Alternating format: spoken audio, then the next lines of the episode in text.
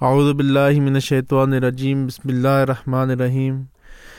In the name of Allah, the most gracious, the ever merciful. Dear listeners, welcome back to Breakfast Show on the Voice of Islam Radio. I hope you had a pleasant morning. Um, my name is Shahil Munir Ahmed. The time is 4 past 7, and I'm joined here live with my brother and co host, Asim Hashmi. Asim Hashmi, Assalamu alaikum. May the peace and blessing of Allah be with you. Assalamu alaikum, peace be upon you. How are you doing? I'm doing very well. Uh, how are you? I'm good. The weather isn't good today. It is not indeed, yeah. It is raining 24 hours. No, not perhaps 24 hours, but it's raining all the day. As uh, so, dear listeners, make sure when you go out, you wear accordingly you clothes as well. Um, Asim, you know, remember, um, few weeks ago, when we were talking about sports, and um, I was saying that you know there are few sports which I consider as a hobby, not as sports, and someone proved me wrong about motorsports. Okay. Yes. So, but still, there was golf left as well. Okay. And no one commented on about golf, so I thought let's give golf a try. Okay. Let's see how golf basically is, and uh, I really tried my best. Uh, I went there and uh, I got the golf ball, uh, and I tried to hit the ball. It's not easy. Not the first, not the first time. So it is difficult. So yeah, um, to say that uh, it is it is fun. To be honest, it is fun as well. So yeah, I mean, uh, I would do, I would recommend you do that again. But still, still, as I consider it as a hobby, not as a sport. But the listeners, this is what we do during the show. We discuss certain things from the Islamic angle as well if you want to be a part of this show and you want to call in and you want to put your thought or your input in, you can do so anytime. The number is 0208 687 7878, or you can go on our socials at Voice of Islam UK. And meanwhile, um, Asim, before um, we go to the news, which we usually do in the first 30 minutes, why don't you introduce our two segments which we will discuss today? Absolutely. So the first segment is Islam um, Islam a source of peace. In this, we will have two pre recordings of uh, Dr. Craig Considine and Reem Shraiky, and then we will have Imam Tamim Abu Daqqa on call. Uh, the second uh, segment is Is there a double standard? A journalist's reflection of on war, allegiances, and perspective on Ukraine and Gaza and we do have three callers for that uh, Youssaf Aftab, Dr. Nas- Nas- Nassir Domun, and Tagrid El Kodari. So these are the two segments which we are going to discuss today. Amazing. So, the listeners, as I said before already, these are two topics. If you want to discuss these two topics, you can do so. But the first topic is very important. It's about Islam and the source of peace. What is this all about Islam? Do you think Islam is a have the is providing the answer for all this crisis we see nowadays. Let me know your answer. It is very important that you share your answer with us as well. It's num- the number is 0208 687 7878 or you're gonna go on our socials at Voice of Islam UK and leave a comment over there. So, Asim, as I said, uh, we what we do in the first thirty minutes, dear listeners, we go to the news, we discuss the news as well. And Asim, I've been like, I was going through the news as well. I'm going to the papers, and I saw the royal family there. Um, there's a very sad news which we just heard few days ago about uh, His Highness King Charles III, who's suffering with cancer. But before we go to that, Asim, I've heard you have prepared some news for us as well. Absolutely. So, first, if we look at the weather, the news about the weather is that snow and ice are expected across parts of England, Scotland, and Wales as the mild start to February comes to an end. Uh, two amber warnings for snow and ice will come into force from 8 am uh, for North Wales and North West, uh, and from midday in the Peak District and South Pennines. Uh, the persistent and at times heavy snow in the areas covered by the amber warnings is expected to develop in the morning before easing later in the day. Between 10 to 15 centimeters of snow is forecast across both warning areas, with up to 25 centimeter possible on higher grounds. A travel disruption is expected. Of, the Met Office has said, warning it was safer not to drive in these conditions. So this is some weather news. Two amber warnings for snow, uh, for snow and ice. I mean, to be honest, Asim, when I was driving towards the Baitul Futuh mosques, I could feel it. Like it's it's very dangerous sometimes, you know. Yeah. And we shouldn't overdo. We should be, you know. The thing is about driving is that you have a responsibility as well. And while with this weather, while driving in this weather, you make sure that, as Asim has said, take precautions as well and uh, don't overdo. Yeah, absolutely, definitely. So uh, another news is that world's first year-long breach of key one and a half uh, Celsius warning limit. Uh, for the first time, global warming has exceeded one and a half Celsius across an entire year, according to the EU's climate service. World leaders promised in 2015 to try to limit the long temperatures rise to 1.5 Celsius, which is seen as crucial to help avoid the most damaging impacts. The first year long breach does not break that landmark Paris Agreement, but it does bring the world closer to do so in the long term. Urgent action to cut carbon emissions can still low, uh, can still slow warming, scientists say. To go over the uh, warming on an annual average is significant says Professor Liz Bentley, a chief executive of the Royal Meteorological Society. It's another step in the wrong direction, but we know what we got to do. limiting long term warming to 1.5 Celsius above pre industrial levels before humans start burning large amounts of fossil fuels has become a key symbol of international efforts to tackle climate change. Wow. I mean, you know, on Tuesday, on Tuesday, I don't know if you remember, but we I felt like we are already in March or April. It was I think 15 degree. It was hot, yes. It was I mean, I was surprised that excuse me, February should be cold, but exactly, it wasn't. Yeah. Uh, and this is very dangerous. I mean, uh, climate change is very dangerous, very harmful. We have seen it. Like uh, how many um, countries have suffered because of that? Pakistan, Absolutely. countries who have nothing to do with climate change. To do, uh, countries who are basically tackling tackling climate change, they have suffered as well. And we have like what did we have? We have in Australia this wild brands as well, and it's very dangerous. I mean, climate yeah. change can kill. It's harmful. Absolutely, they say it's ocean temperatures highest on record. So the previous record is 21 Celsius, which was on 23rd August 2023. So even the ocean's highest temperatures has been seen from uh, they have um, records from 1979. So it was the highest uh, Celsius. This was the news for the weather. Um, uh, according to that, another news is that Labour ditches 28 billion package green investment pledge. Labour is ditching its policy of spending 20, 28 billion a year on its green investment plan in major U-turn. An, an official announcement will be made on Thursday, which is today. Sources insist the party's Green Prosperity Plan, which includes a creating a publicly owned green power company, is not being dropped altogether, but Labour will no longer commit to investing 28 billion a year in green energy projects if it wins the next election. Labour position in the policy in recent weeks has been increasingly muddled with some senior figures repeatedly refusing to use the 38 billion pounds figure when pressed in, in interviews, while others, including party leader Sir Keir Starmer, continue to do so. It is expected Labour will argue that they have to focus on being seen as responsible stewards of the economy rather than committing to spending a pledge that opponents regard as reckless. The plan to spend 28 billion pound a year on green energy projects like offshore wind farms and developing electric vehicles, first announced by Shadow Chancellor Rachel Reeves in September 2021. The pledge was voted down last June with the 28 billion pound target adjusted so that a, so that a Labour government would meet its about halfway through its first term rather than it in, in its first year.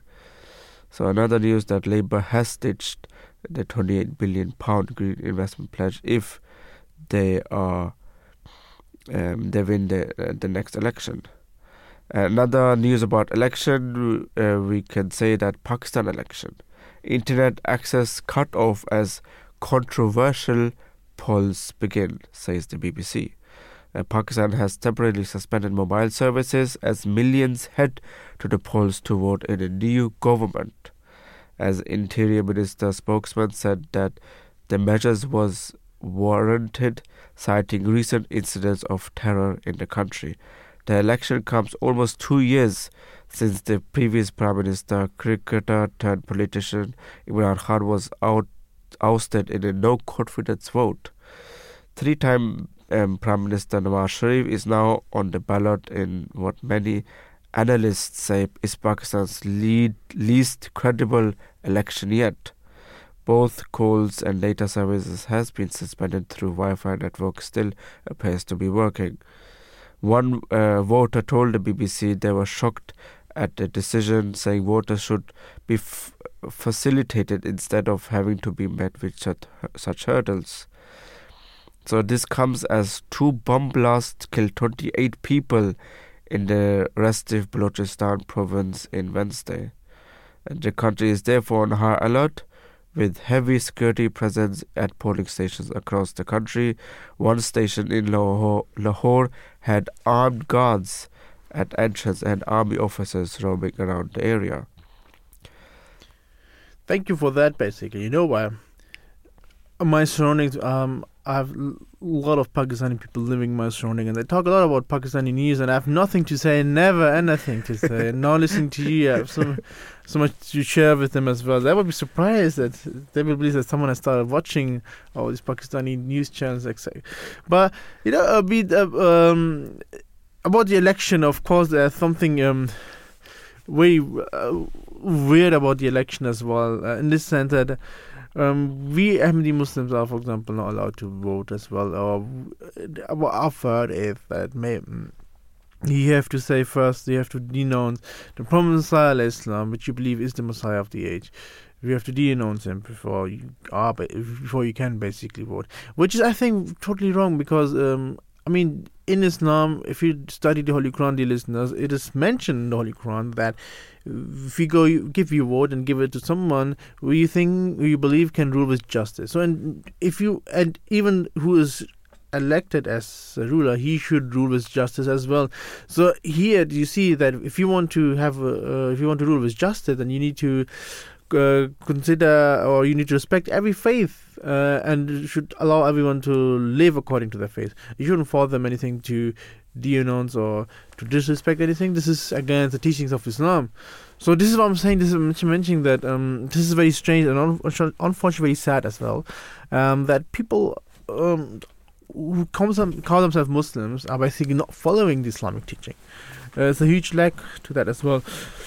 Thank you, Asim. We'll come to sports in a few minutes. Um, before we do so, um, dear listeners, um, I was mentioning bef- uh, already before that if you open the papers, if you start reading the papers, the front lines, if in the front lines you will see the royal family.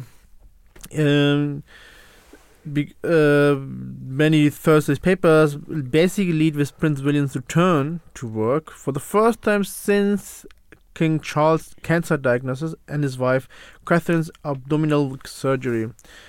So, duty calls. This is the front page of the Metro. Uh, and the paper says, Asim, Prince Harry has returned to the US after a 24 hour trip to UK to meet his father, while Prince William stepped back into royal duty. This is what the Metro says. Now, if you go to the Sun, I'm not a big fan of the Sun, by the way. Um, it's my personal opinion. But the Sun brands William as a top son with an image of the Prince of Wales alongside Top Gun actor Tom Cruise on his front page.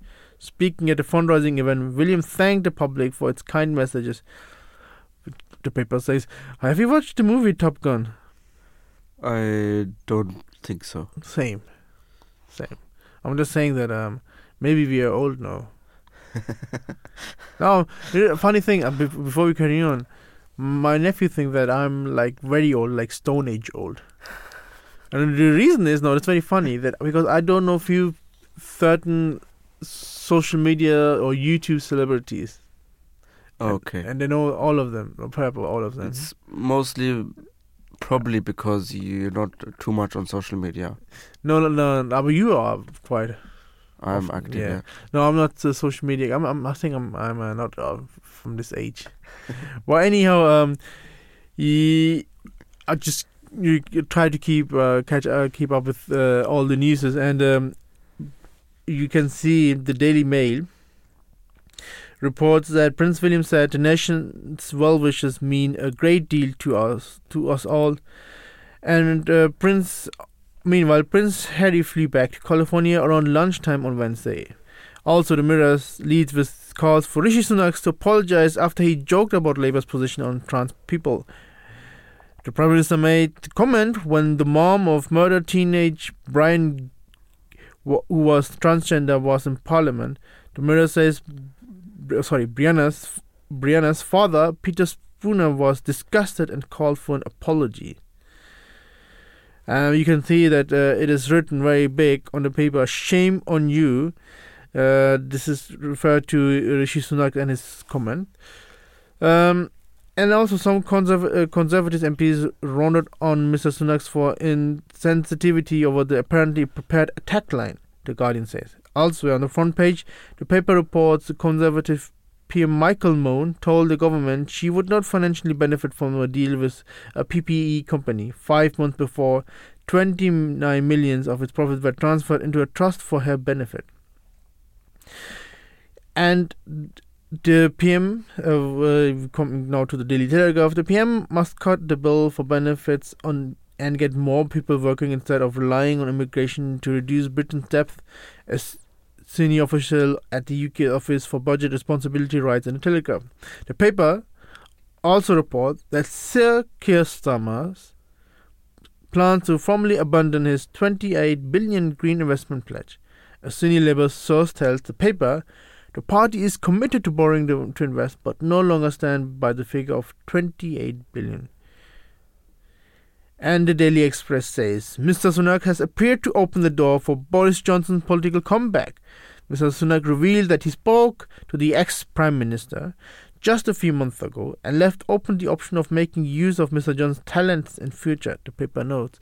I mean, he had talent in making, like, uh, being always on the front page. Headlines. Yeah. Headlines, yeah. and it was quite enjoyable as well to see him as a prime minister, especially when uh, you saw the news. And um, but we know what he did as well during COVID as well. Especially, I mean, his talent is to go for parties or to organize parties. This is what we know for sure.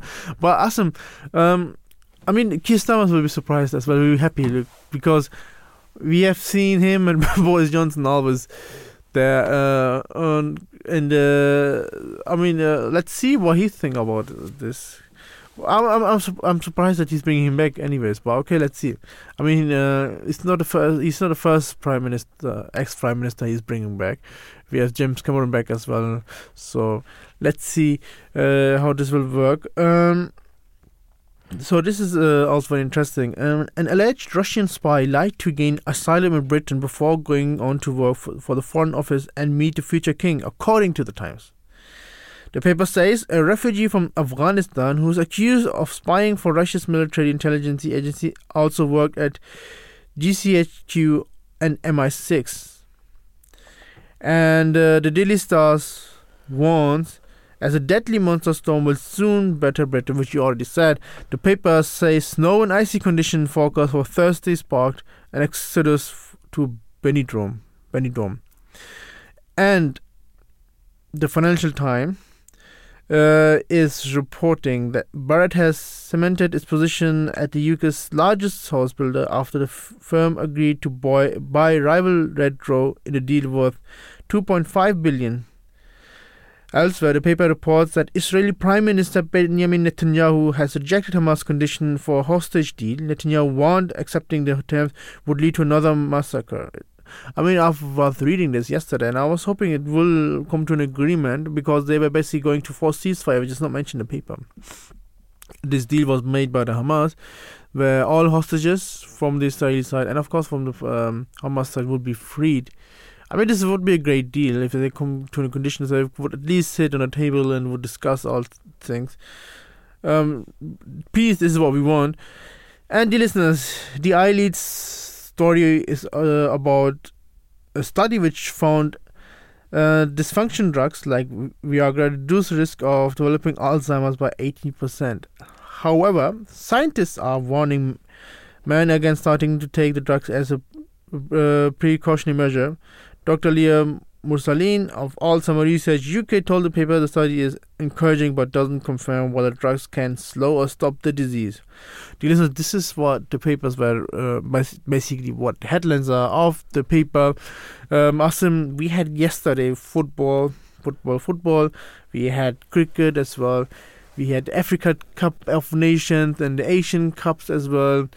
Um, the final are set, I think, for both tournament we know, for example, that uh,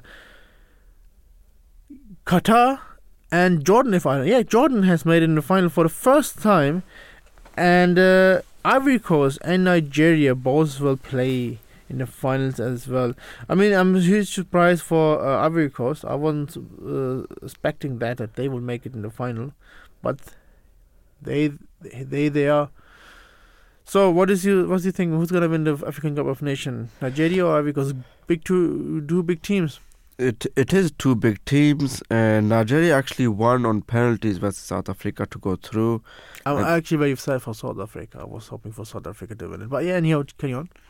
And I mean, I haven't watched the matches, but uh, of course, uh, our ex Chelsea player Didier Drogba is from Ivory Coast, so I am uh, for Ivory Coast this time.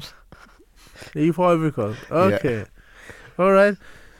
All right. Iheanacho is, is playing for Nigeria, right? So I'm for him, even though he's like he played for Leicester, so I like Leicester to be honest. Um. So yeah, why not?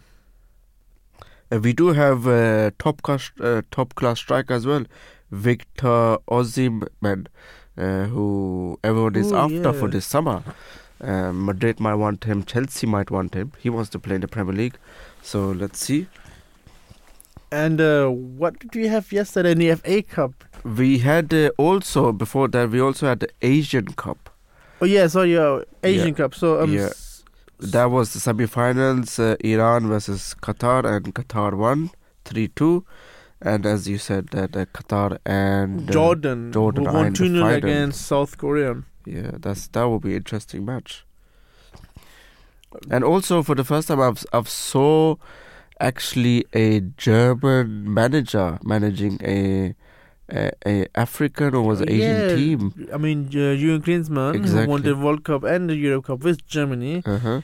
Uh, who's trying to manage? I mean, he's managing. He's it's, it's, he's in the critics because they have lost a lot of games before that. And uh, I mean, this is how he started. Right? I remember when he became the co- manager of Germany, he started in the same way, but at least they they came third and then he went to America, and now he is in. Um, and he did good in America. Yeah. Yeah, he did very good in America yeah. for American standards. He did very well. Mm-hmm. So yes, uh, now he's in South Korea. He unfortunately couldn't win the world, uh, sorry, the Asian Cup with South Korea. South Korea is waiting for almost like last time they won, I think it's about 1960, if I'm not Ooh, mistaken. So it's long. been a huge long time now. But FA Cup, Asim. Oh, yes. FA Cup, we had two matches yesterday. First was uh, Nottingham Forest versus Bristol City. It was 1 1 and then went on to penalties, and then Nottingham Forest won 5 3 on penalties. Uh, we had uh, Chelsea versus Aston Villa. Chelsea were losing a lot of matches, but uh, which somehow is very common now for them, isn't it? Sorry, which is very common for them. But which what place are they in the uh, table? No comments. Uh, so not in the first half, isn't it? No, in the first half. We're in the middle, you know. so uh, they won three one um, easily against Aston Villa. Gallagher scored. Jackson, who came back from the Africa Nations Cup because they got eliminated. He scored, and Fernandes scored a spectacular free kick. Uh, Diaby did score from Aston Villa at, in the last minute. Amazing. So we do have uh, Chelsea versus Leeds in the quarterfinals now. Chelsea versus Leeds in the quarterfinals. Good luck to both of them. I'm gonna I'm going to be with that team who's going to win it. Dear listeners, um, we are going now for short break, and after that, we will come back with our first segment, which is Islam, a source of peace. Please join us straight after this break. Uh, and of course, yes, probably forgot to mention, as I said, you can be a part of the show as well. Just call in anytime. The number is 0208 687 7878, or you go on our social at Voice of Islam UK. So, uh, we're going now for a short break. Do me a favor, stay tuned with the voice on the radio and don't go anywhere. Simplified answers to frequently asked questions. Why does Islam propose a segregation of the sexes? The segregation of the sexes is meant to prevent the problems that are faced in society as a result of free intermixing between the sexes. So, segregation of the sexes is prescribed so that the situations which cannot be controlled afterwards are not allowed to develop in the first place. In this way, erosion of moral values can be prevented, and society is safeguarded from problems such as adultery, teenage pregnancies, and sexually transmitted diseases. This teaching is based on the fact that Islam recognizes that prevention is better than cure. Writings of the Promised Messiah, salam. Illness means the condition when the body does not function normally, and health is the condition when all natural matters function in the proper way. The moving away of a hand or foot or any other limb from its proper position causes pain, and if this condition persists for a time, not only the affected limb becomes useless, but it begins to affect other limbs also. The same is the case with the soul. When a person moves away from God, who is the true source of his life, and departs from the religion of nature, he is involved in suffering.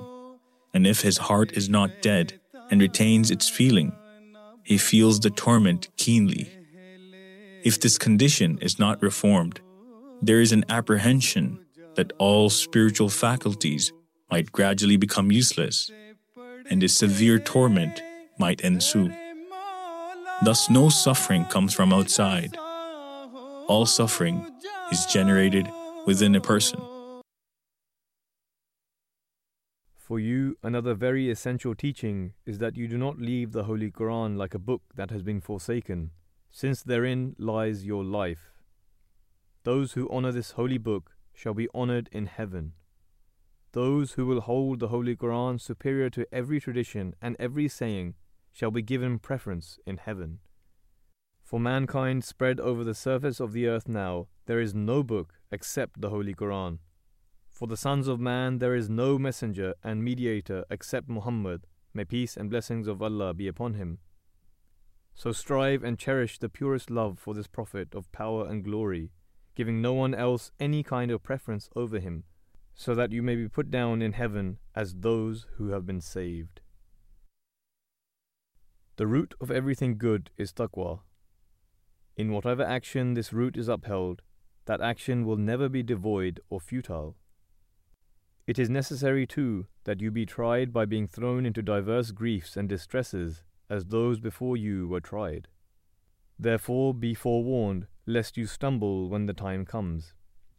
The earth, with everything in it, can inflict no injury on you, provided your contact with heaven is firm. Whenever an injury comes to you, it will only come from your own hands. If all honor on this earth is lost to you, God will give you an honor in heaven that shall never wane. Therefore do not leave him, whatever you may have to go through. You are bound to be persecuted in diverse ways, and many of your hopes will be denied to you. But in such cases you should not grieve, for the Lord your God shall take you through trials to test whether or not you remain firm. Allah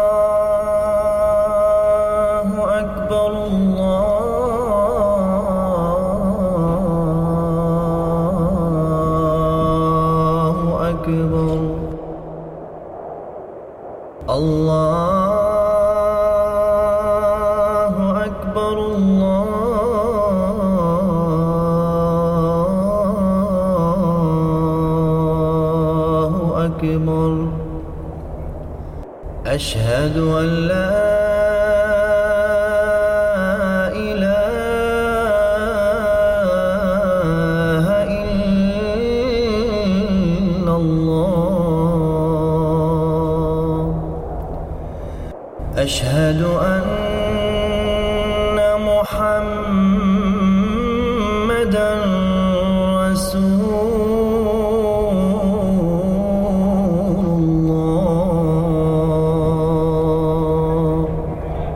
listening to the Voice of Islam Radio.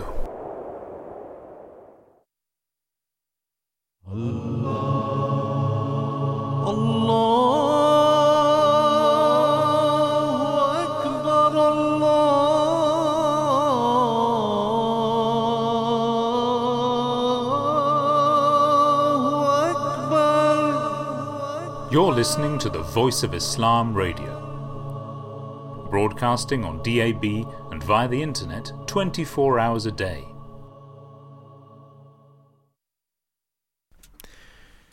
A'udhu billahi minash shaitanir rajeem. Bismillah rahman rahim. In the name of Allah, the most gracious, ever merciful. Dear listeners, welcome back to Breakfast Show on the Voice of Islam Radio. My name is Shahil Munir Ahmed. I'm joined here with Asim Hashmi. And dear listeners, before we went into that short break, we were discussing about the news.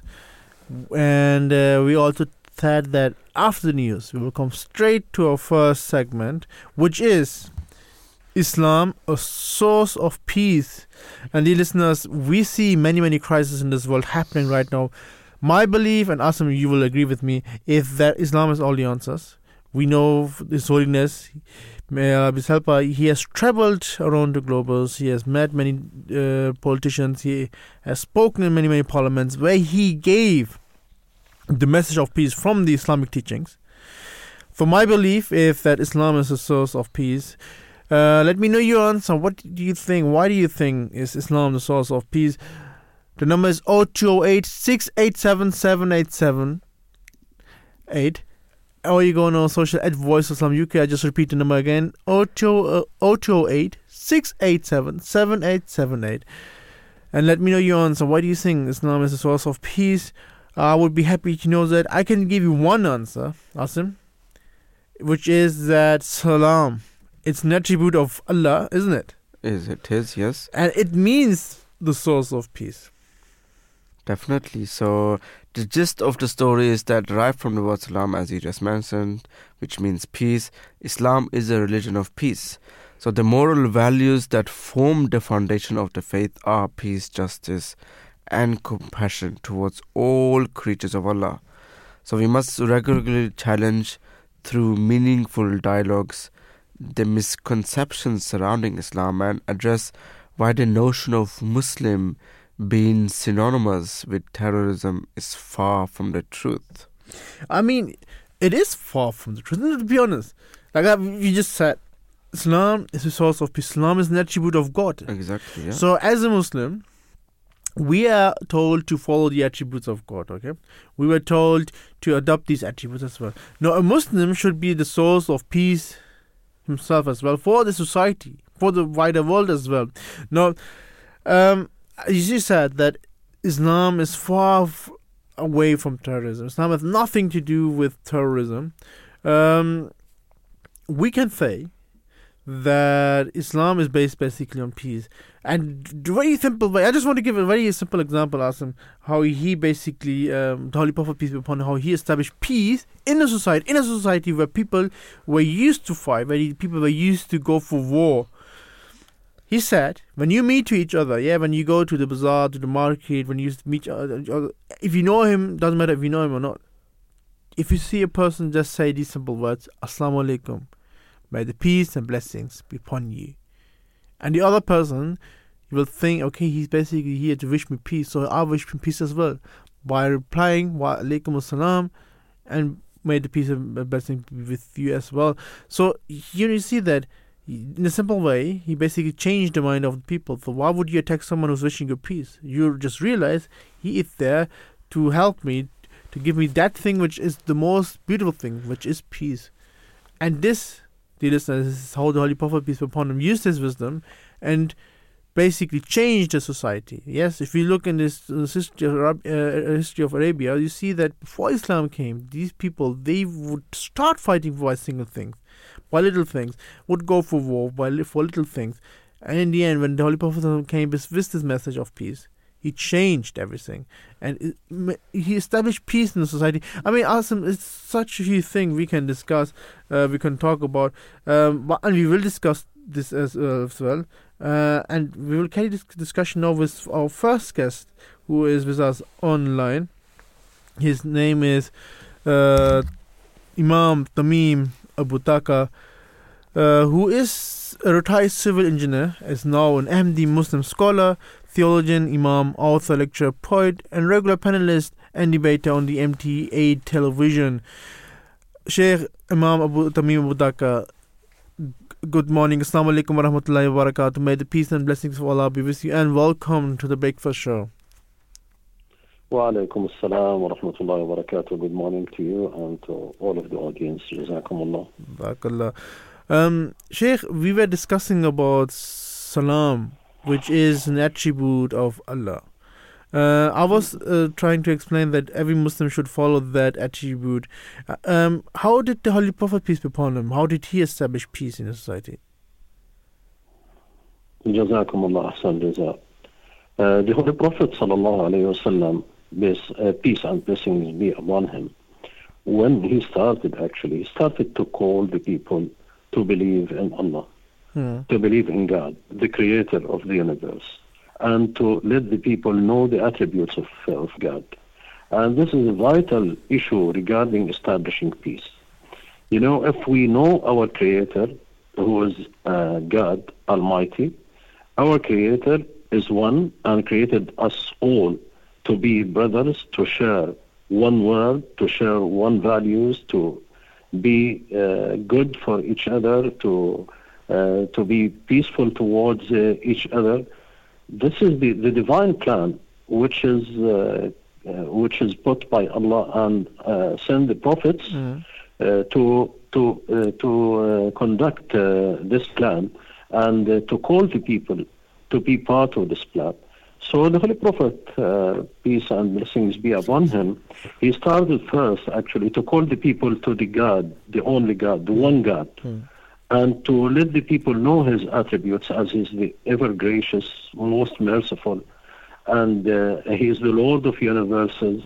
And uh, also, he was conducting himself practically a very high level of serving the humanity.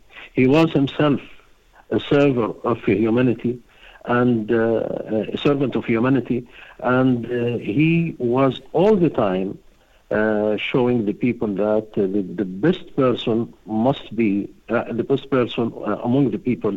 He should be the, the, the best in serving the humanity. So, in his call uh, as the messenger of Allah and in his practice, he was calling the people first for um, the, the, the main pillars which can establish peace. So if we don't know really actually, if we don't know Allah the Creator, God the Creator, if we don't know uh, the divine plan, the God's attributes which we should imitate and we should uh, uh, follow and we should practice, um, uh, in imitating uh, God um, by behaving, I mean, or by uh, dealing with each other, then we will not reach to peace. So peace in the Islamic perspective is a, a result. It is not something which you can just take it and separate. Peace can be achieved by justice, and justice is not enough also in the in the perspective of Islam to acquire peace because very simply the two parties or the parties who are, are having a conflict they might have different perspectives regarding the justice. Mm. Everybody would say okay this is my right and the other would say my right. So mm. islam is asking us to give concessions which is called as charity which means we are not dealing with people based on just the, the pure justice uh, which is as a, uh, which is uh, uh, debatable between the, the two parties. We should do the concessions and be uh, doing charity and goodness to uh, to others. And Islam also is elevating this to a very high level of charity, which is called in Quran Ita'ud al-Qurba in Arabic, which means you are providing the people as you are providing to your kindred, to your close relatives. So by this way, actually, you reach to a level, then you will not uh, have any arrogance or any uh, um, feeling that you are doing something uh, that you you deserve gratitude because of you are doing it. You are just doing it like uh, spontaneously as part of your nature. So Islam is asking us not only to provide justice, as as, as we said, but to be uh, to, to do goodness and to go to do goodness without any vested interests, without any uh, sort of uh, feeling that we deserve gratitude because we are uh, doing this uh, goodness. And this is actually a very, very amazing theory. Uh, which was established in Islam and uh, which was practiced by the Holy Prophet sallallahu alaihi wasallam, peace and blessings be upon him, and his companions. Uh, everybody is speaking about peace, peace, peace, Mm. peace, and we want peace. But actually, they don't have the uh, the, the plan, and they don't have the uh, uh, the, the way how to ach- achieve Mm. peace. And this is this is actually a a very unique point of uh, Islam. So in the Holy Quran, Allah said, uh, actually, Islam is asking us, or this is the summary of the Islamic teachings, to do justice and to be uh, to do charity to to the to the mankind and to do charity as you are doing to your kinders or to your close relatives. And this is the summary. That is an amazing old verse in the Holy Quran that Allah say, uh, says, إن الله يأمر بالعدل والإحسان وإيتاء ذي القربى which means these are the, the, the teachings of Islam are summarized and are categorized this way, and uh, all of the uh, uh, subordinate uh, uh, teachings are just fall in these main uh, main teachings, which are the establishing justice, as we said, and then uh, being charity, uh, doing charity, and uh, doing the charity as you are doing to the kinders without any vested interests and without even a feeling of uh, of greatness or feeling large of ourselves, and without uh, requiring and uh, thinking of having gratitude from others because we are doing this. And by this way, peace can be achieved. So this is the Islamic perspective. Very interesting points which you have just mentioned. And my question is that, um, as we all know, there is need for justice in society. But how does Islam address justice, and what steps can individuals, and especially the governments, take to address these systematic inequalities? Yes, actually, regarding justice, uh, uh, and if uh, everybody, I mean, uh, think as Islam is asking us to think regarding, I mean, the governments, and in personal level and in regarding the political and the government's level, if they think this way, then they can really establish peace. Because according to the theory, which is the non-Islamic theory, or the theory which is of the West now, for example, or for everybody except Muslims, they think we can establish peace only by destroying our enemy or eliminate him to end his threat.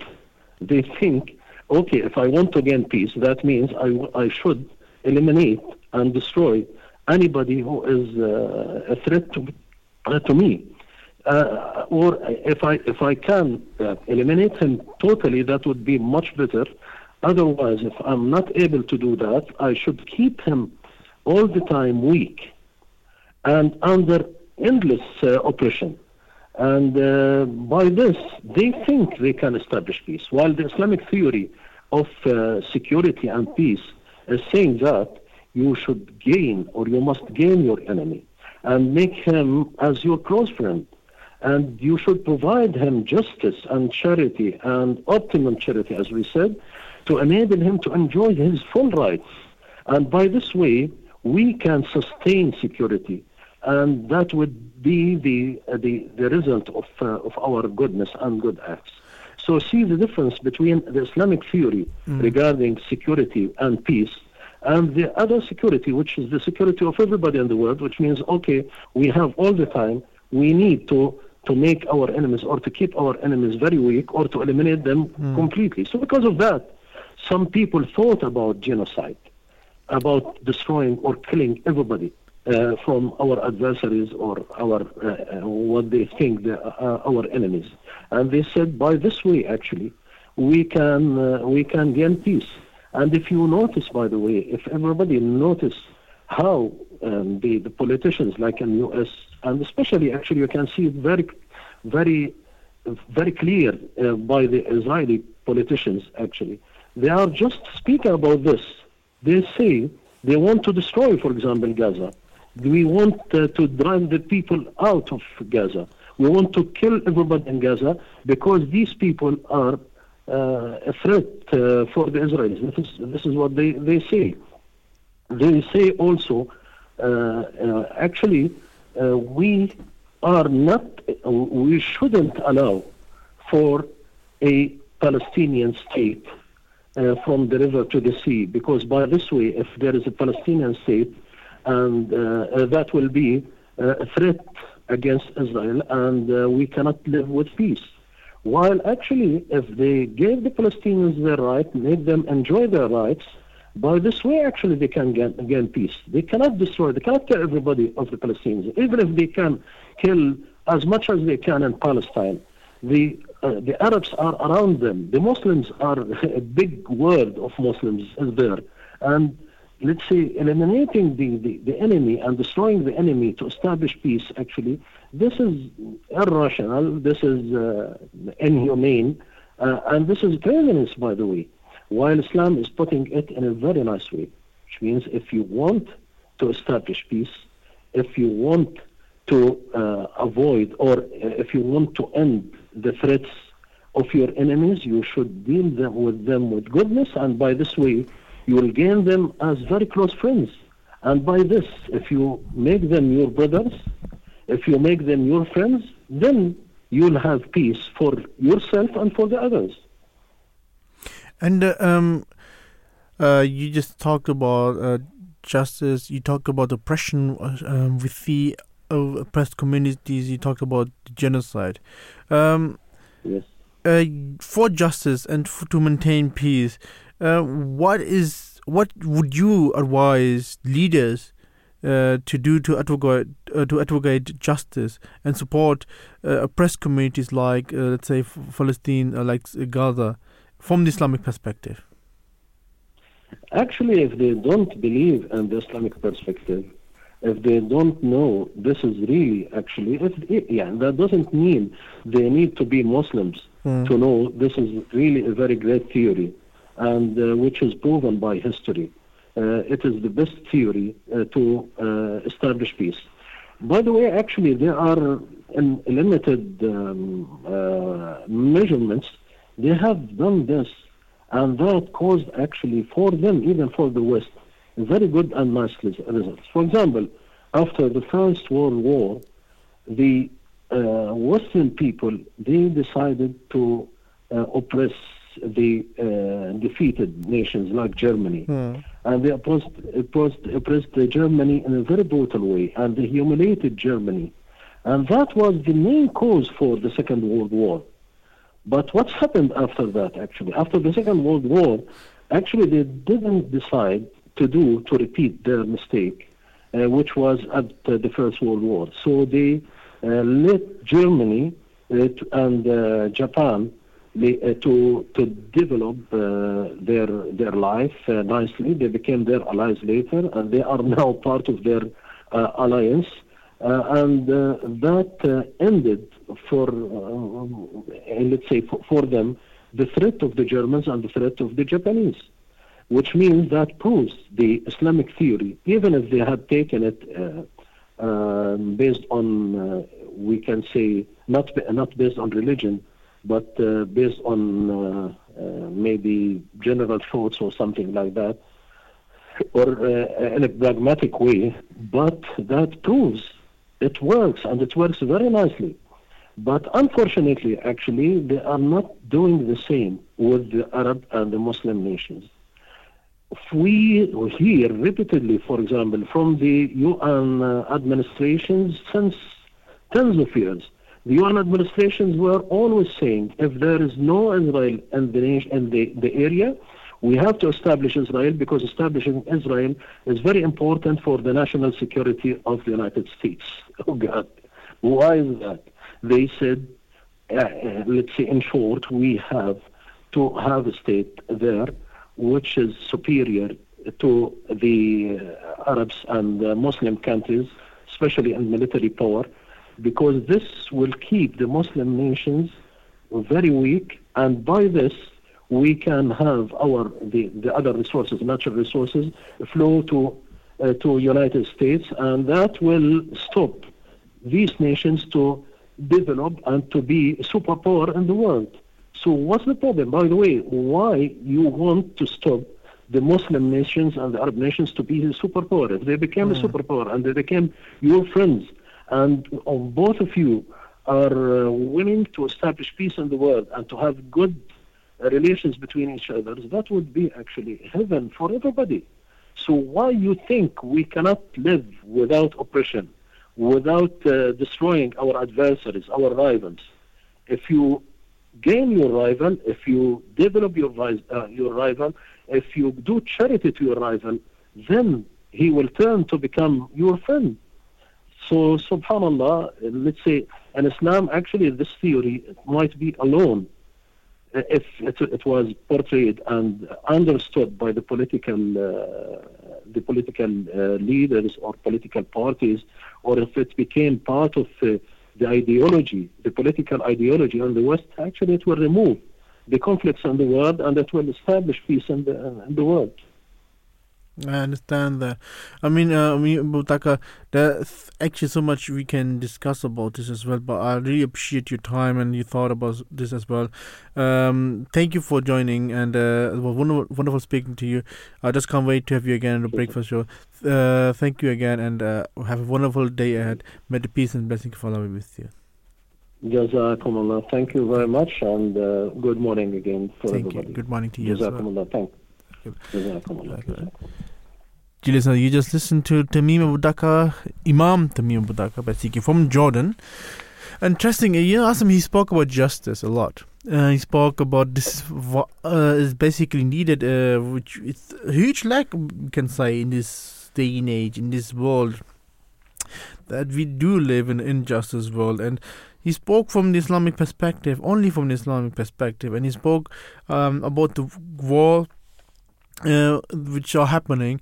And uh, he said, made a very beautiful point. He said that to destroy the enemy is on, the only way to maintain peace. So basically, what we see if these people who are basically, let's say, destroying their enemies, yeah, enemies in brackets, um, they are killing innocent people, innocent children, which is basically mm, has nothing to do with to uh, with war anymore. It is uh, it is just uh, crimes which are happening, and Islam has spoken about this, and Islam has told. I mean, the Holy Prophet peace be upon him, he made it clear that there shouldn't be any collateral damage.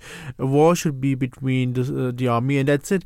No innocent person who has nothing to do with the war no woman, no elderly person, no children should be involved into that and shouldn't be killed.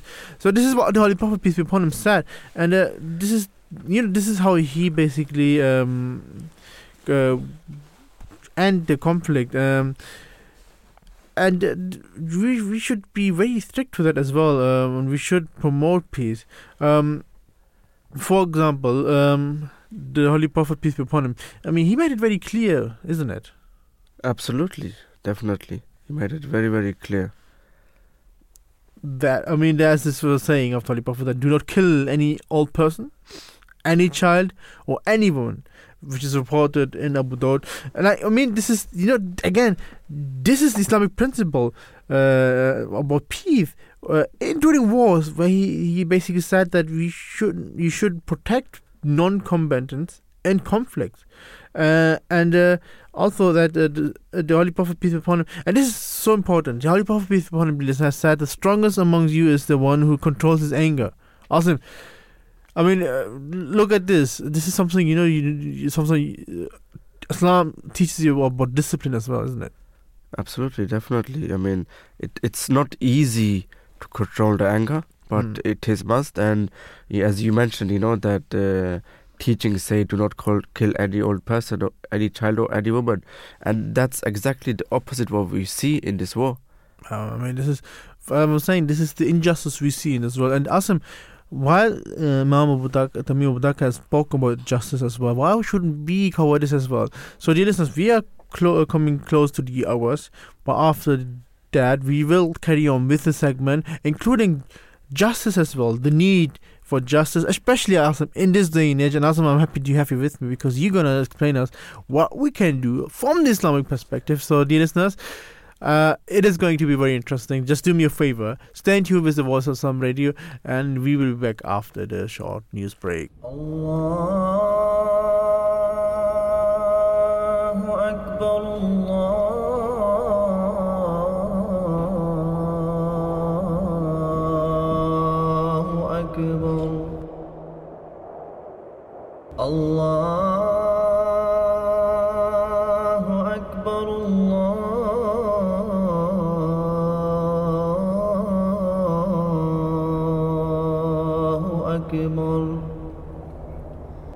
أشهد أن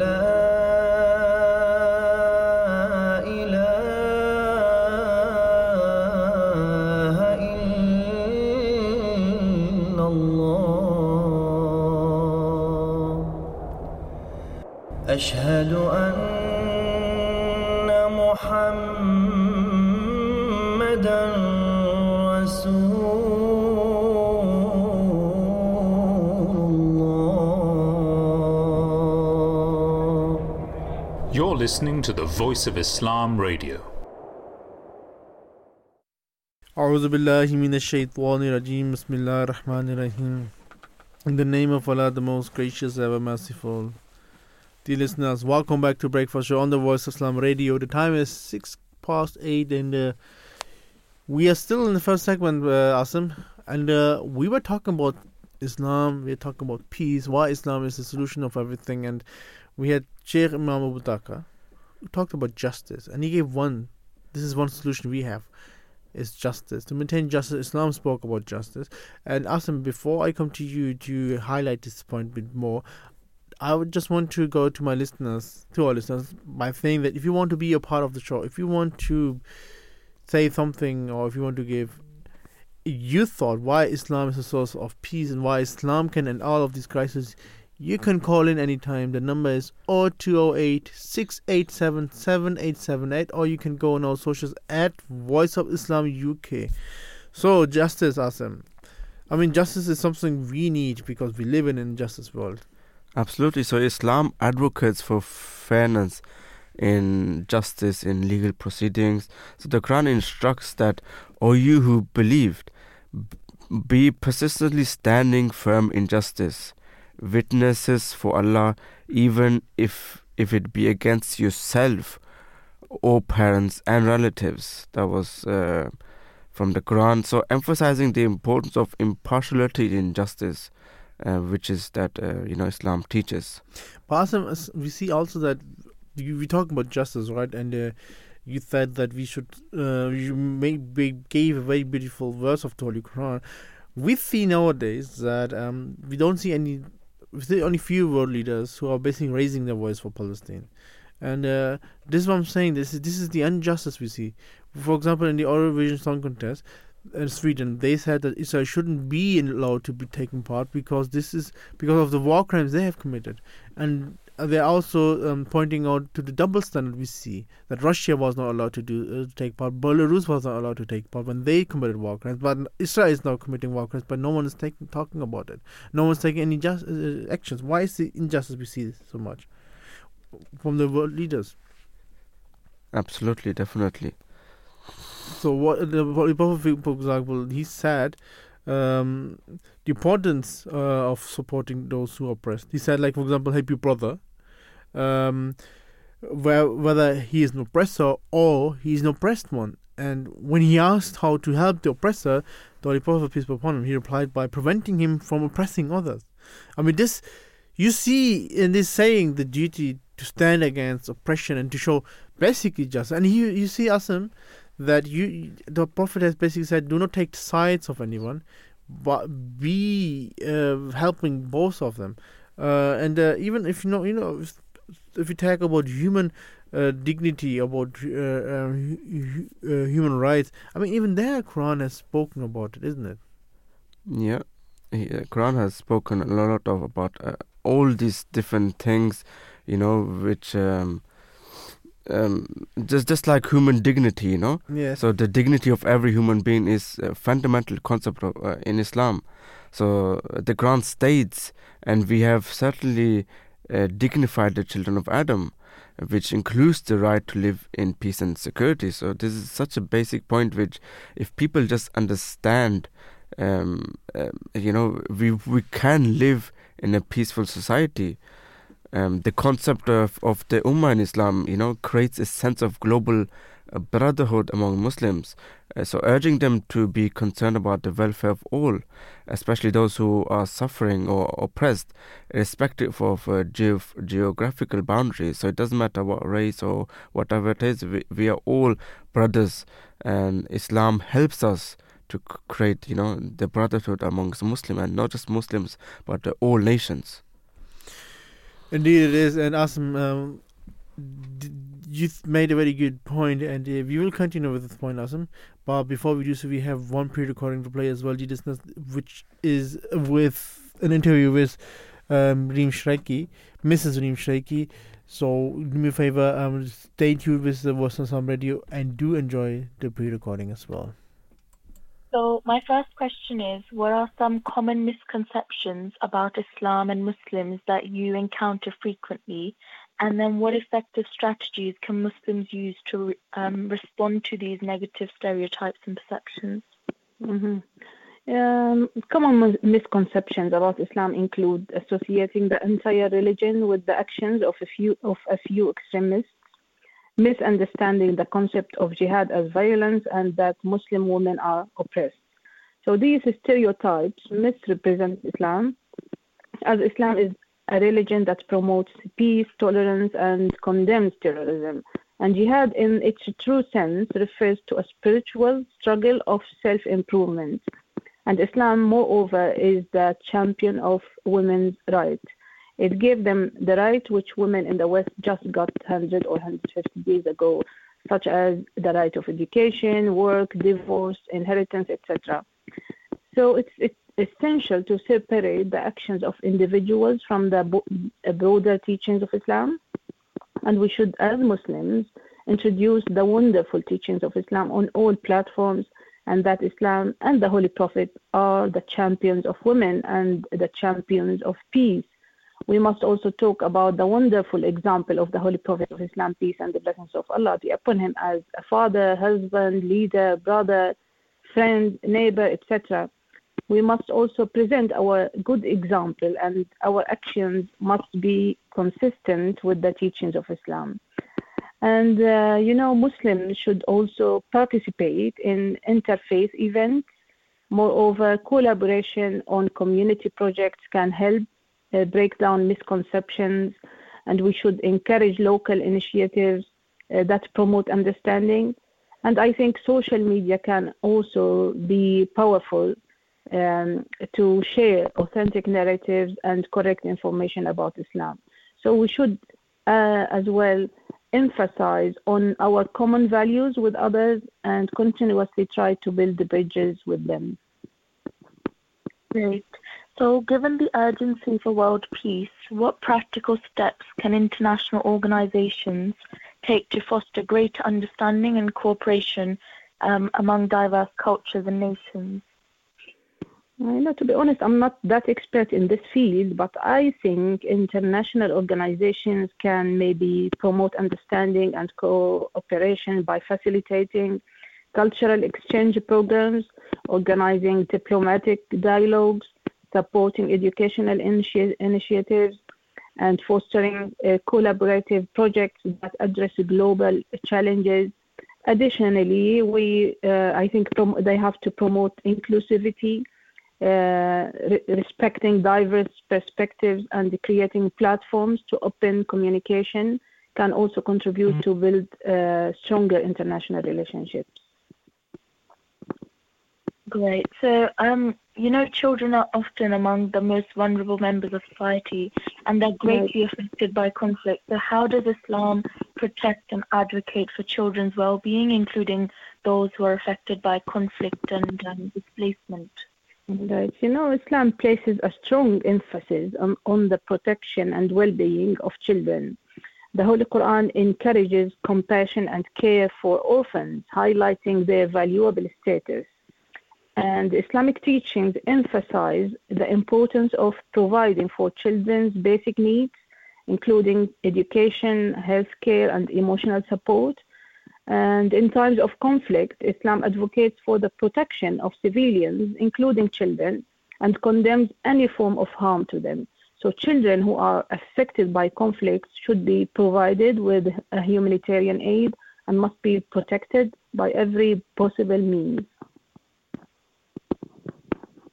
Wait, so according to the teachings of Islam, what can nations and international organizations do to immediately help these children impacted by war? You know, in Islam, there is a strong emphasis on charity and helping those in need. So, nations and international organizations can provide humanitarian aid, as I mentioned earlier, medical assistance and support educational initiatives to alleviate the suffering of children affected by war. And this is in accordance to the principles of compassion and justice of Islam. Amazing. Well, thank you so much, Jazakallah.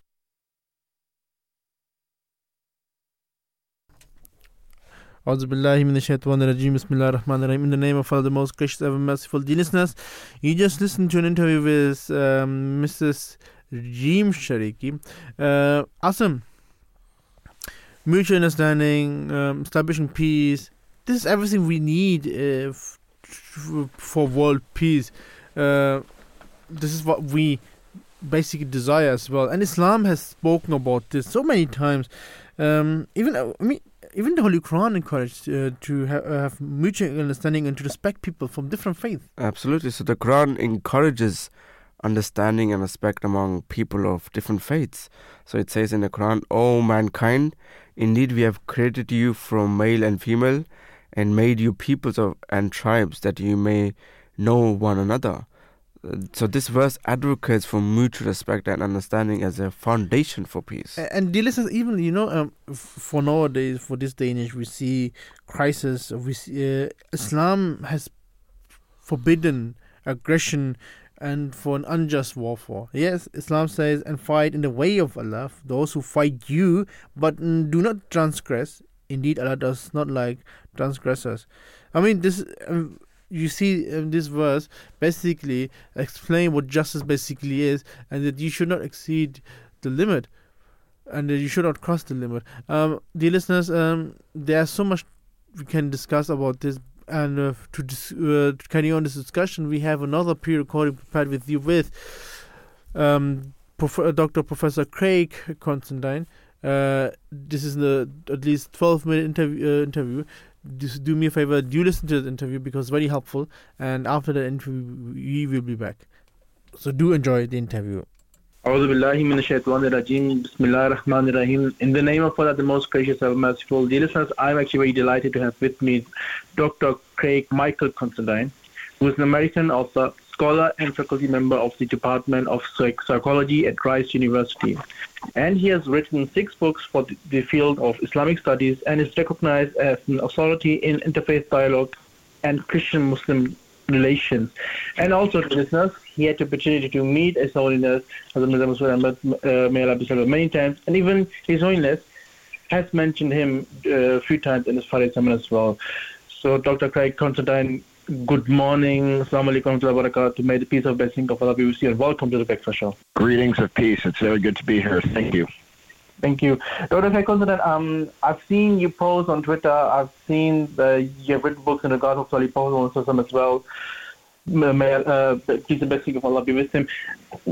Nowadays, what we see is that he is considered as a warlord, and he sad that right now what is happening in this world, all those crises we see, it is a fault of Islam and it is a fault of his teaching.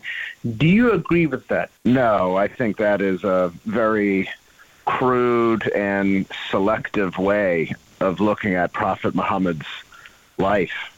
You know, quite recently on the campus of Rice University, I was having a conversation, a discussion with other uh, scholars, and we were talking about like the amount of hours and days that Muhammad actually engaged in in some type of conflict, and it was very small in the grand scheme of things. I mean, most of his uh, his adult years, and you know. The, the, the post uh, six ten years when the the revelations begin it was uh, largely peaceful outside of the documented battles that we had. Mm-hmm. So, and, and even the battles weren't huge either. So, like, just from a, a factual perspective, uh, just to say that the term warlord captures his life and legacy is just, it's just not accurate. Mm-hmm. And, and about his teaching, like if we look now, we see this crisis, especially in the Middle East. Now people will say, "Oh, look, again, it's all like all Muslims fighting against each other." If we look on his, at uh, the message he had, do you think his message can challenge the issues we see nowadays? Oh, without a doubt, without a doubt. I mean, I've written two books on this. Uh-huh. So many principles that he demonstrated in his life are applicable to building proper bonds between different groups and different communities. And I like to use the example of the Christians of Najran towards the mm-hmm. end of his life around 631 or 632. Uh, he is announcing to the region that he is emerging as a leader and he welcomes this small delegation of Christians, not really small, it was like maybe 60 or so. And they hosted, he hosts them for, for three days. And I always tell, you know, students and audiences that the fact that it lasted for three days shows that Muhammad cared a great deal about hospitality.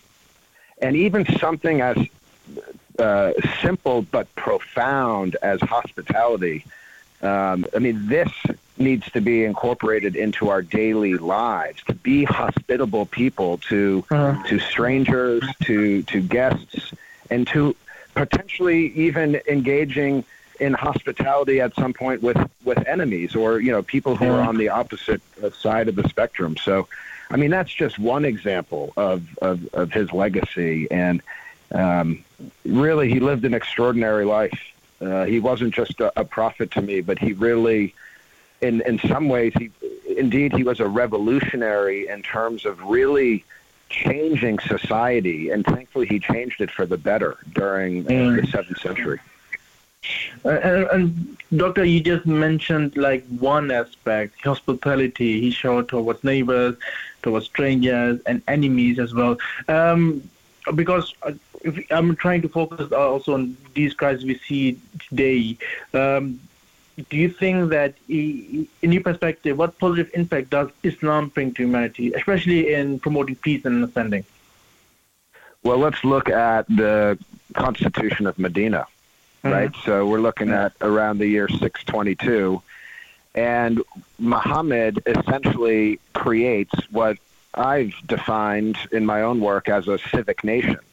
So he defined the identity of the Ummah, the community that he was leading, as really egalitarian, open, and open to diversity. You didn't need to be an Arab, you didn't need to be Muslim, you didn't need to be anything outside of agreeing to the principles of the pact, right? So it's it's a super it's a it's a it's a superordinate type of national identity where anyone can really belong in it but you have to believe in the in the principles of it. And if you look at the principles of it it was you know freedom of religion the right to own private property the freedom of conscience all things that are critically important. And this is what we need around the world today. You know, we see a slide to authoritarian uh, authoritarianism and dictatorships across the world. Many uh-huh. studies have have proven this, and we need more uh, societies rooted in this idea that what unites us as nations is not the color of our skin, not what we believe in terms of religion, but being part of a larger democratic political project. And that's what Muhammad did in 622. No, it's amazing. Uh, you know, um, uh, Dr. Craig, because um, I belong from the Ahmadiyya Muslim community, and I know you know a lot of uh, member from this community as well. I just mentioned you met His Holiness as well, and especially His Holiness, he has traveled like to many countries. He went also to the, uh, to America and Capitol Hill, where he addressed everyone um, and gave basically um, advices from the Islamic teachings how to maintain peace. Uh, and if you see the current global crisis, do you believe, do you believe the message he is giving can, is, is the key to fostering world peace? And do you think it is different from the message of the Prophet? So I must say, His Holiness has really been a champion uh, over the years in, in terms of interfaith dialogue. And this is critically important to solving the issue. And it's also fitting right in line with the Prophet Muhammad's example, and that links up right with what we were talking about previously with the Christians of Najran. Right, we know that he entered a, a dialogue with them, but the example that uh, His Holiness is creating, and it's kind of spreading throughout not only the Ahmadiyya Muslim community, but really uh, a diverse range of communities, and okay. this emphasis on interfaith and and community building, right? So like building diverse. Uh, communities and coalitions. You know, I've worked with the Ahmadiyya community so many times over the years, and I've seen for myself how engaged they are with other groups in their societies. So they walk the walk, they but they and they talk the talk, but they're doing the hard work of actually creating real and authentic friendships. And this requires, you know, organizing, hosting people, being guests, and really using the public sphere uh, as a as a means to engage and coordinate with other groups of people, and that's really the solution. I mean, that's that's what we need. Uh, we don't merely need to tolerate one another. That's obviously important, but it's the pluralism. It's it's the energetic engagement with religious diversity that will lead us to like the promised land. It will lead to more peace and his Holiness and the Ahmadiyya Muslim com- uh, community, for me, is one of the world uh, the one of the world's best examples of engaging in this type of critically important work of pluralism. Well, thank you for these words, uh, Dr. Uh, Craig Considine. Um, it's actually a real honor to hear that from you uh, because you are someone, you know, I've seen, as I said, um, I'm following you on social media as well. And sometimes it's very strange for me to see that a non Muslim in this day and age is trying to defend uh, the character of Holy Prophet Muhammad. And where, where did you get all these resources? Because we got also those non Muslims who basically are against Holy Prophet, peace and blessing of Allah before. Yeah. I mean, I don't know from where from where do they get their resources and from where did you get your resources? So, you know, when I first started on this journey of engaging with interfaith and Islamic studies, I actually didn't really start with a particular focus on Prophet Muhammad. My interest in his life and in, in his biography started in 2013. I was living in Dublin, Ireland. I was a PhD student okay. at Trinity College Dublin, and I came across a book called The Covenants of the Prophet Muhammad with the Christians of His Time by Dr. John Andrew Morrow. And mm. Dr. Morrow, who's Canadian, by the way, and Dr. Morrow um, brought to my attention the covenants that he uh, agreed to with the Christians uh, around the Arabian Peninsula and beyond. And when I read the message of the covenants, I said to myself and thought to myself that this is the medicine that the world needs to cure itself from extremism. You got to remember too, this was 2013, and there was a lot of uh, reports of ISIS, uh, you know, destroying buildings and all these things. And and the covenants actually say the opposite. It says that Muslims are actually commanded to protect the churches. So it started with that book really. That's what sparked my interest. And then I just kept reading. I don't know how many biographies of Muhammad I've read, but uh, you know, probably two, probably two dozen. And I, I think this is important work, especially kind of post 9/11 environment, because uh, Christian Muslim relations uh, are are in need of uh, improvement. Uh, but I also think Muhammad is wrongly and unjustly attacked. Um, and I think upholding his honor is a way of improving relations between, you know, the West and Islam, uh, Christians, Muslims, whatever you might want to call it. And then lastly, if I can add real quick, the reason why, I mean, these aren't, these are the two lesser of the important reasons. And the, the main reason why I uphold his honor is because of his principles. You know, the principles that he lived his life by. We talked about hospitality earlier as one, but those are the principles that I want to live by. And this is why I support the Ahmadiyya Muslim community. It's not because of any uh, theological agreement, though that's an interesting conversation too, but it's more because of the principles of the community and how the community acts and behaves. Uh, and th- these are the type of people I want to work with um, because we're like minded. True. Wow, it's amazing. Again, um, it's all all really amazing listening to you. Uh, I really enjoyed the interview, to be honest, and I would carry on the interview as well, but uh, of course, because of the time, we, uh, we need to finish. But uh, before um, we go, I just want to say thank you that you joined uh, today as well. You gave uh, you time to break for sure as well, and I just can't wait to have you again on uh, Voice of Islam Radio. Thank you for joining and thank you for all your thought as well. May the peace and, and blessing of Allah be with you. Thank you. Thank you so much, and God bless you. Thank you. In the name of Allah, the most gracious and merciful, dear listeners, you just listened to an interview with the great Professor Dr. Craig Considine and um, Asim. He is a great personality who spoke very well about the community, and he said in the end that we are right-minded, like we have the same mind, uh, working together. We work together with different faiths as well, where we try. We have interfaith uh, events as well, uh, and this diversity we see right? Not only in the community of the Ahmadiyya, but with other people we work together. It's amazing. And this is the thing we need as well. You know, the Holy Prophet, peace be upon him, you remember the, this, the saying that uh, Arab has no superiority over non-Arab, a white is no superiority over one black, so is black no superiority over one, has no superiority over one uh, white person. This is the thing we are following, the listeners, and uh, in the end, um, before we end this first segment, uh, the listeners, um, one thing I want to give you before we go is that um, Allah, God the Almighty, has promoted peace in the Holy Quran many, many times, and He said that uh, Wali Allah commands you to make over the trust to those entitled to them, and that when you judge between men, you judge with justice, and truly excellent is that which Allah admonishes you. Allah is all hearing, all seeing, and you see that if you if you are a ruler, be just, show justice to people as well, and maintain justice in the society. As Greg Considine said, good way we do is that we work together with different faiths as well, so we can we know each other as well, and we work together to maintain peace. Coming now to our second segment, dear listeners, is which is is there a double standard, a journalist's reflection on war, allegiance, and perspective on Ukraine and Gaza. For that, dear listeners, we have a Twitter poll, or let's say X poll, which says, What do you think could be the reason behind donation aid shortage in Gaza? Is it double standards, lack of donation, lack of funding, or negligence?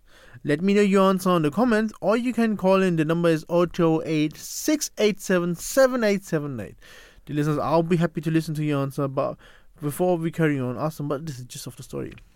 So, Sal's gist is that a journalist from Gaza, Amir Arogi, became a correspondent after Russia attacked Ukraine. Initially supporting Ukraine, he felt there was a double standard due to Ukrainian support for Israel in Gaza conflict. As images of suffering in Gaza influenced opinions, some Ukrainians criticized the government and expressed solidarity with Palestinians. Um, I mean, uh, this is what I just mentioned as well. Like, for example, in Sweden, the Eurovision Song Contest, which will happen in Sweden, they even said that we see this double standard. Russia was not allowed to take part because they started war in Ukraine, because of the war crime they committed. Belarus was also um, told not to take part because of the war crime. So you see, these things apply to these countries. But, if it comes to Israel, we see a different picture. This double standard, which sometimes is very difficult um, to understand. And we talked about justice before um, already. So Asim, like um, like if we go back, uh, let's just briefly back to the war in Ukraine, the challenges they f- uh, faced. Uh, and the, the support there from from the, uh, the international support. Uh, what was it? So basically, um, there were different things. So Russia launched a full-scale invasion of Ukraine in February 20, 2022, causing widespread international condemnation.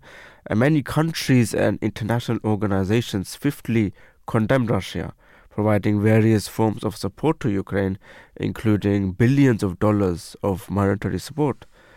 And then the conflict resulted in humanitarian crisis, with uh, millions displaced with within Ukraine, Ukraine as a, and as refugees in neighborhood countries, and the global economies were impacted, uh, particularly through disruptions in energy supplies and agriculture exports from Ukraine.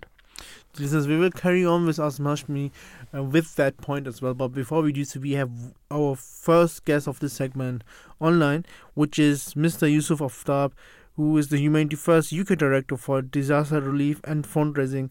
And he has also been uh, recently in Gaza. Um, Youssaf Aftab, good morning. Assalamu alaikum wa rahmatullahi wa barakatuh. May the peace of blessings of Allah be with you. And welcome, and to, the welcome Big to the Big Pressure. Uh, good morning and thank you for having me. Wa alaikum. Um, Youssaf, um, we have uh, just talked about the, the double, double standard we see uh, in, uh, between Ukraine and Russia. Um, I mean, uh, did you also do, do the challenges then differ from them as well? Like, if we see this double standard from the the journalists and from the media as well, um, how co- do you compare compare compare them? Uh, the challenges you see then. Yeah. So, so let, us just be clear on the outset. You know, for us as a humanitarian organisation, you know, Humanity First is an international NGO, just like any other NGO, and there are key principles that all NGOs conform to. We're apolitical. Um, we we ba- we work on the basis of neutrality, impartiality, look at humanity, and we're independent to these political things that go on. From so all disasters for us, in terms of whether geopolitical, man-made um, uh, disasters, at the end of the day, we're there to do a humanitarian job. Okay, and Humanity First has been operating for over 25 years now, and, and, and registered in over 60 countries. Our and our mandate is to help and support. So we we've also supported in uh, the Ukraine crisis, where we went out at um, the border of uh, Poland and Ukraine, and to be able to provide assist, assistance to people there as well um, that have been impacted. And we're doing the same in terms of uh, the uh, crisis in Gaza at the moment and the plight of um, the impact that you see in Gaza. Obviously, is you know far worse than in terms of what we're seeing. But you know people are being displaced from both areas. In in Gaza, the Palestinians have been displaced multiple times within their own homes, and um, the impact to them in terms of their health, um, shelter, um, in terms of accommodation, um, the provisions for food, the provision for children, education, etc., has been massively dented and impacted as they move from the north to the south. Amazing. So, um, Youssaf, uh, given the complex humanitarian situation in Gaza, can you share specific challenges Humanity First has encountered, and how has the organization adapted its uh, strategies to address these challenges? In comparison, how do these challenges differ from those uh, faced in regions affected by the conflict between uh, Ukraine and Russia? And also, what forms of international support did Ukraine receive during the war? So look, um, uh, any conflict that you go into, there, there, and, and, there's an ongoing crisis going on in terms of active conflict, there is always a risk to life, right, for humanitarians as well. So you have to do um, continued rapid assessments, and, and the challenges are um, uh, quite rife in the sense of um, access, security, safety, and these are considerations that any humanitarian NGO would have you know, including the UN and so forth. So, um, you know, wh- wh- whether we were in Ukraine and so forth, um, and in Poland, we, we had the same assessment that we had to make in terms of teams that we needed to take. And there we set up medical clinics and um, soup kitchens that went on for months and months. And we worked alongside and coordinated efforts alongside other NGOs. We were the first ones there providing services to people of Ukraine that were being impacted. Here in Gaza, in Palestine, we've been working for years. Okay, so your listeners may not know, but prior to this crisis occurring, we've been operating um, in Palestine, in the West Bank, and in, in the Gaza Strip uh, for many years, providing um, desalination units because the water is very salty there, it cannot be drunk. Um, so we've had units uh, provided there with our local partners, uh, ANERA, who are American-based uh, NGO. Um, we've also been uh, um, supporting medical aid for Palestinians, which is uh, providing um, healthcare provisions. Um, we've been providing agricultural um, gardens, and we've been providing um, university fees and sponsorships, etc., to to the people of Gaza. In addition to that, whilst this crisis has been going on, uh, we were fortunate enough as one of the uh, first independent NGOs and, and, three of the NGOs uh, from UK. So UK Med is a government NGO, and, and then you've got MAP, who have been operating there for about at least 35, 40 years.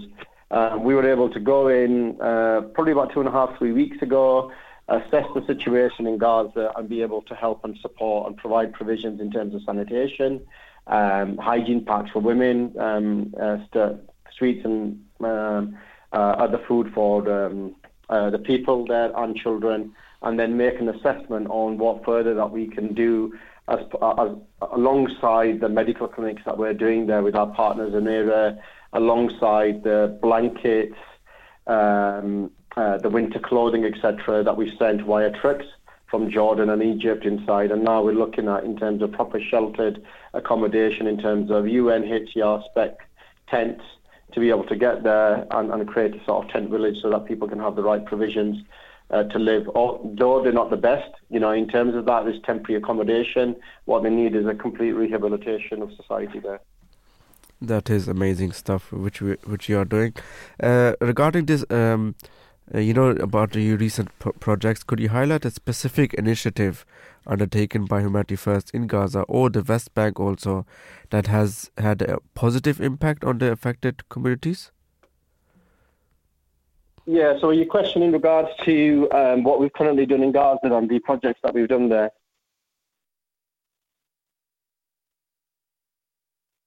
Yes, Hello? yes, yes. Yes, yes, yes. Yeah, so the impact that we've had in terms of the provisions that we've been able to provide um, currently has been massive.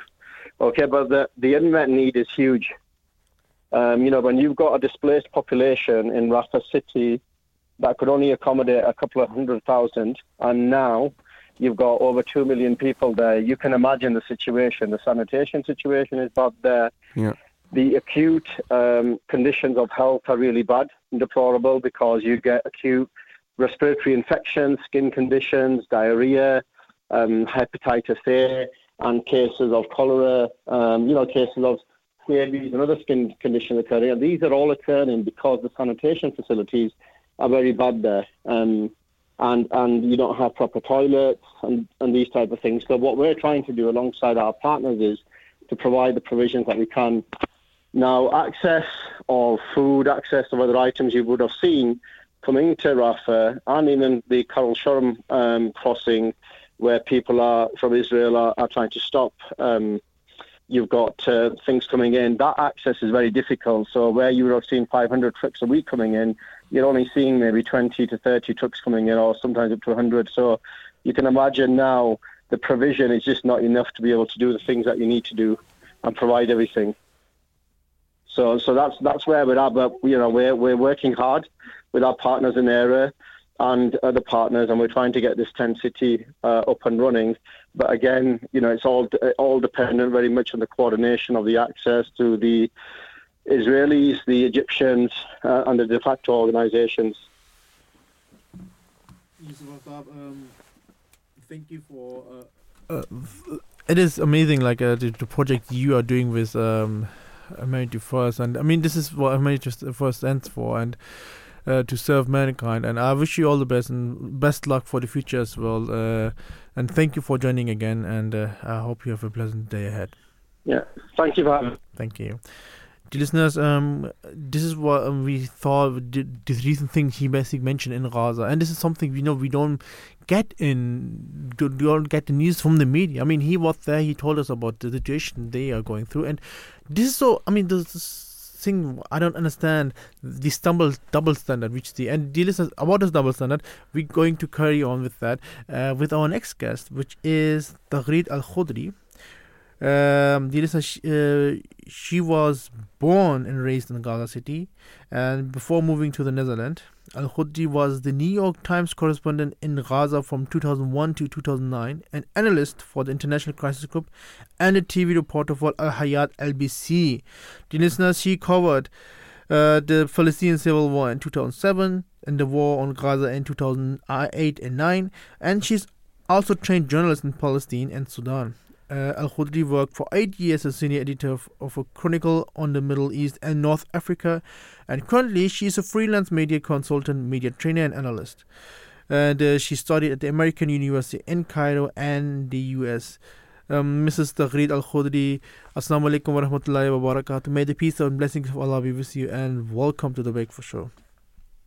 Assalamu alaikum. Um, Mrs. Al, uh, Taghreed El-Khodary, you were born in Gaza. Um, first of all, our condolences. The war which happening is happening in Gaza is very horrible, and it's very sad. And uh, I am one of those people who have stopped watching the news. The reason is that um, if I compare the international uh, response uh, during the war in Ukraine with the war and right now happening in Gaza, I see a huge double standard. Uh, maybe I'm wrong, but I just want to know your thought about that. No, definitely huge, huge, and it, it's really I have no clue how they are not embarrassed with covering it that way, uh. giving and and also when it comes to uh, Western power and and dealing with the issue. For example, you know, like uh, if you go to the headlines when it comes to Ukraine, the word they use the word war crimes, they use the word resistance. Uh, and then when it comes to Palestine, you know, like Gaza, uh, resistance is referred as a terrorist, and and uh, and there is no mention of uh, you know uh, war crimes. You know, I Hmm. International Court of Justice took place. Are they analyzing? Are they, I'm talking about the mainstream media. Are they pushing hard? Are they? Do they keep talking about it? And and and, and there is a, a huge a huge like when it comes to Ukraine remember when uh, like the bombing of hospital Mm. is terrorism war crimes Exactly. Gaza they lit it they watch it they watch it live and and, and it is devastating um to to see and and to observe this double standard we live in Europe and and and it's extremely painful for someone like me being you know Mm. from Gaza. You know you have all you know your families your neighbors your neighborhoods are you know like uh, being uh, being vanished you know? I mean That's like so it's a hellish reality for Gaza now and uh, and it it is devastating and it's very disturbing when we compare the coverage or how uh, policymakers in the in the West deal with Gaza versus Ukraine. Painful indeed. Um, so my question is based on your experience, how does the media coverage of Gaza and Ukraine differ? And do you think this influences international aid and attention? I mean, uh, uh, from day one, I was really like very shocked at the media. Uh, I, I'm talking about uh, the Western mainstream media. Uh, you remember, uh, for like for a long, long time, they did not, never, they never uh, aware their audience that Israel is not allowing us as Western mainstream media sending our international correspondent into Gaza. So at the beginning, they relied, of course, you have Palestinian uh, journalists working for them, but they were so afraid that they went to the south.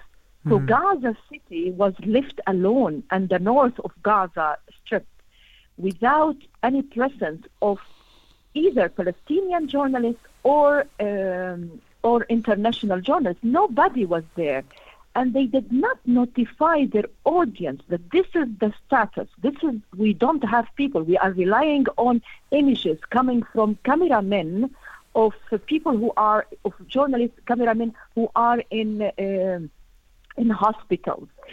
So uh, and and then you have the international mainstream media correspondent being based in Tel Aviv or uh, Jerusalem, like you know. So they are live, not only they are covering the Israeli narrative, but they're also living it. So when it comes to Gaza, it's not equal because when when it comes to Israeli uh, narrative, they are covering it with colors, with the human stories. But when it comes to Gaza, it's only covered as a news item, And- Uh, and, and and that was for a long time. And they, you know, they, they never recognize it. They never uh, admit it to their uh, audience that you know Israel is not letting us in. Our correspondents, we force them now to leave Gaza, even the south now. Many of them, the the Palestinian correspondent, they left because they fear their lives. And also these uh, mainstream media, they don't want to pay hell of insurance if something you know happened to their correspondent. That is what is happening, and and and really like, uh, and, and and it took them a while to cover Gaza. Uh, from as a, as you said, a humanitarian aspect. At the beginning, it was only focused on Hamas, Hamas, Hamas. But the human story, it took them a while to focus on the civilian uh, population, uh, the children being killed, the, the women being killed, the elderly, the, the, those people who are not uh, even fighting, you know, because the majority of uh, what Israel killed are civilians. They have nothing. Those houses now, at the beginning of the war, they were bombing houses. What are they doing now? They are burning houses, which means they are burning memories, identities of the place. And like someone like me, I didn't bring my photo album, you know, like, so now I'm thinking, oh my God, everything is going to go, vanish. So, it, so they are, it is a colonial settler uh, mentality. That is what we are, uh, what we are seeing. And, and they are uh, uh, committing crimes after crimes after crimes against civilians of Gaza. Um, I mean, um, what you just said is so sad. Uh, uh, the only thing uh, we can say is that, of course, our hearts go goes out to all of those who are suffering, and of course, we pray with, uh, for them as well. We pray for your family as well. Um, uh, I just want to know that. Uh, I mean, I don't know why this is happening. Why they are covering not the truth? Is it because they are afraid of? We have social media, right? We living in a social media world. Uh, Yes, and you know what? I, I, have to say, Mhm. thanks to the social media, uh, thanks to the social media that is pushing this mainstream media to cover now the story, because because of the social media, the images. Imagine Palestinians on the ground yeah. they are covering their the their uh, uh, the catastrophe that is the war crimes that are committing you know like by Israel against them so it's it's it's filmed by people like me like you like anyone because everybody has the phone huh?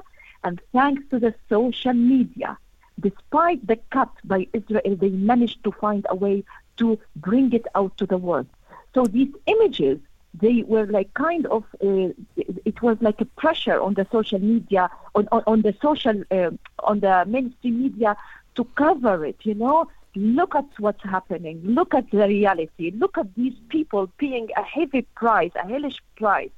So thanks to the social media the story of gaza made it out to the world. And that's why all of a sudden the young generation worldwide Hmm. is exposed to what's happening. Exactly. And that's why you see a shift among, you know, European young generation, American young generation, and, and, and so and so, and, and the world, you know, and, and, and, and yeah, I mean, like, it is, you know, really, uh, it's, there is a big difference between uh, the time before social media and the time here. Uh, remember before, you know, nobody, uh, you know, how many wars you know, uh, um, uh, what happened to Gaza before. Many, like many people lost life, but there, it wasn't like this. It, it's immense, and the exposure is really strong. And thanks to many people, Palestinians on the ground, who are uh, managing to to to bring it to the world.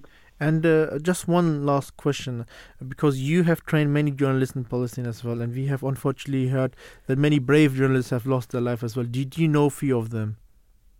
Yes, yes, of course. Yes, yes, I know.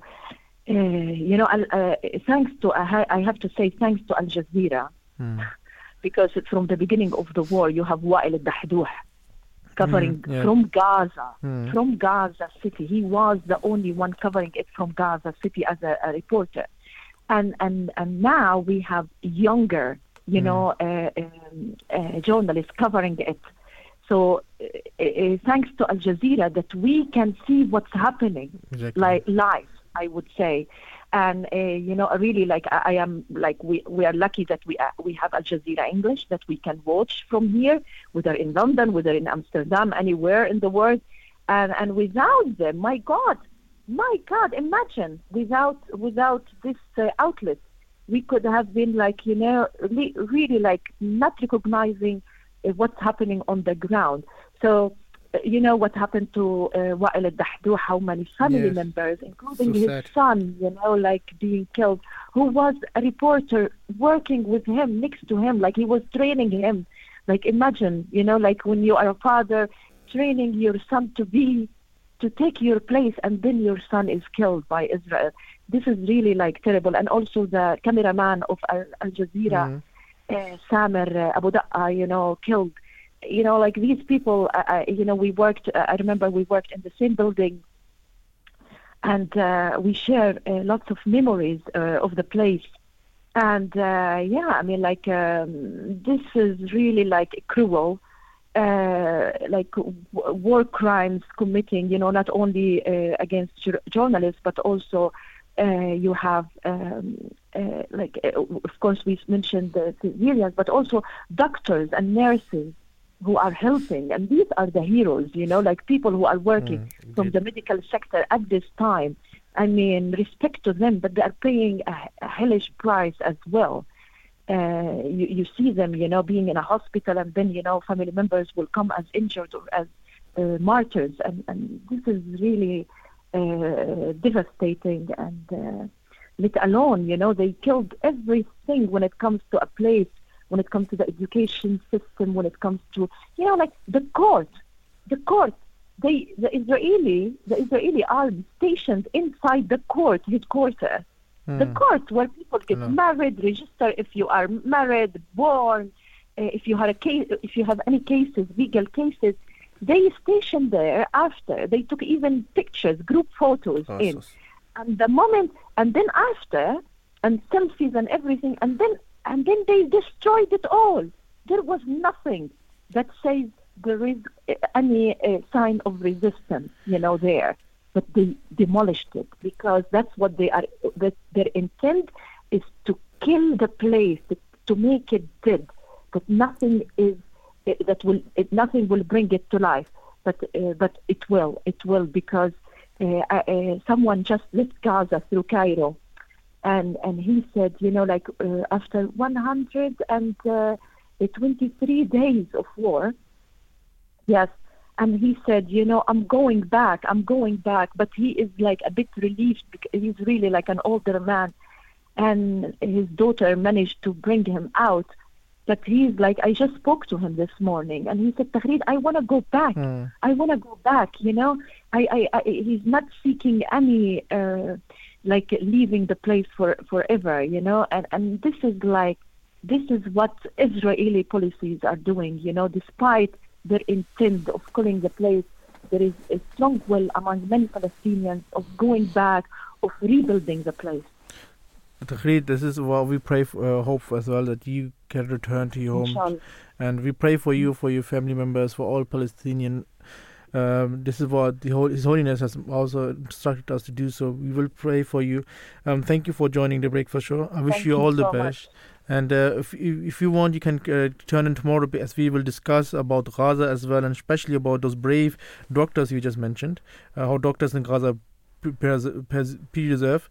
So you can join tomorrow as well. But thank you for joining today. I wish you all the best. Thank you. Thank you, guys. Thank you. Good luck with everything. Thank bye you. bye. You too. Thank you. Dear listeners, this is the end of the show. You just listened to Takhil Al Khudri, who was from Gaza. It's very sad what we had.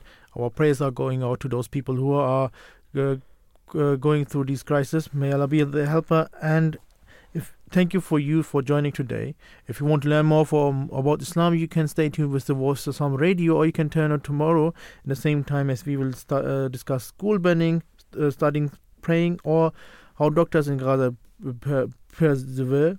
Um, thank you for joining.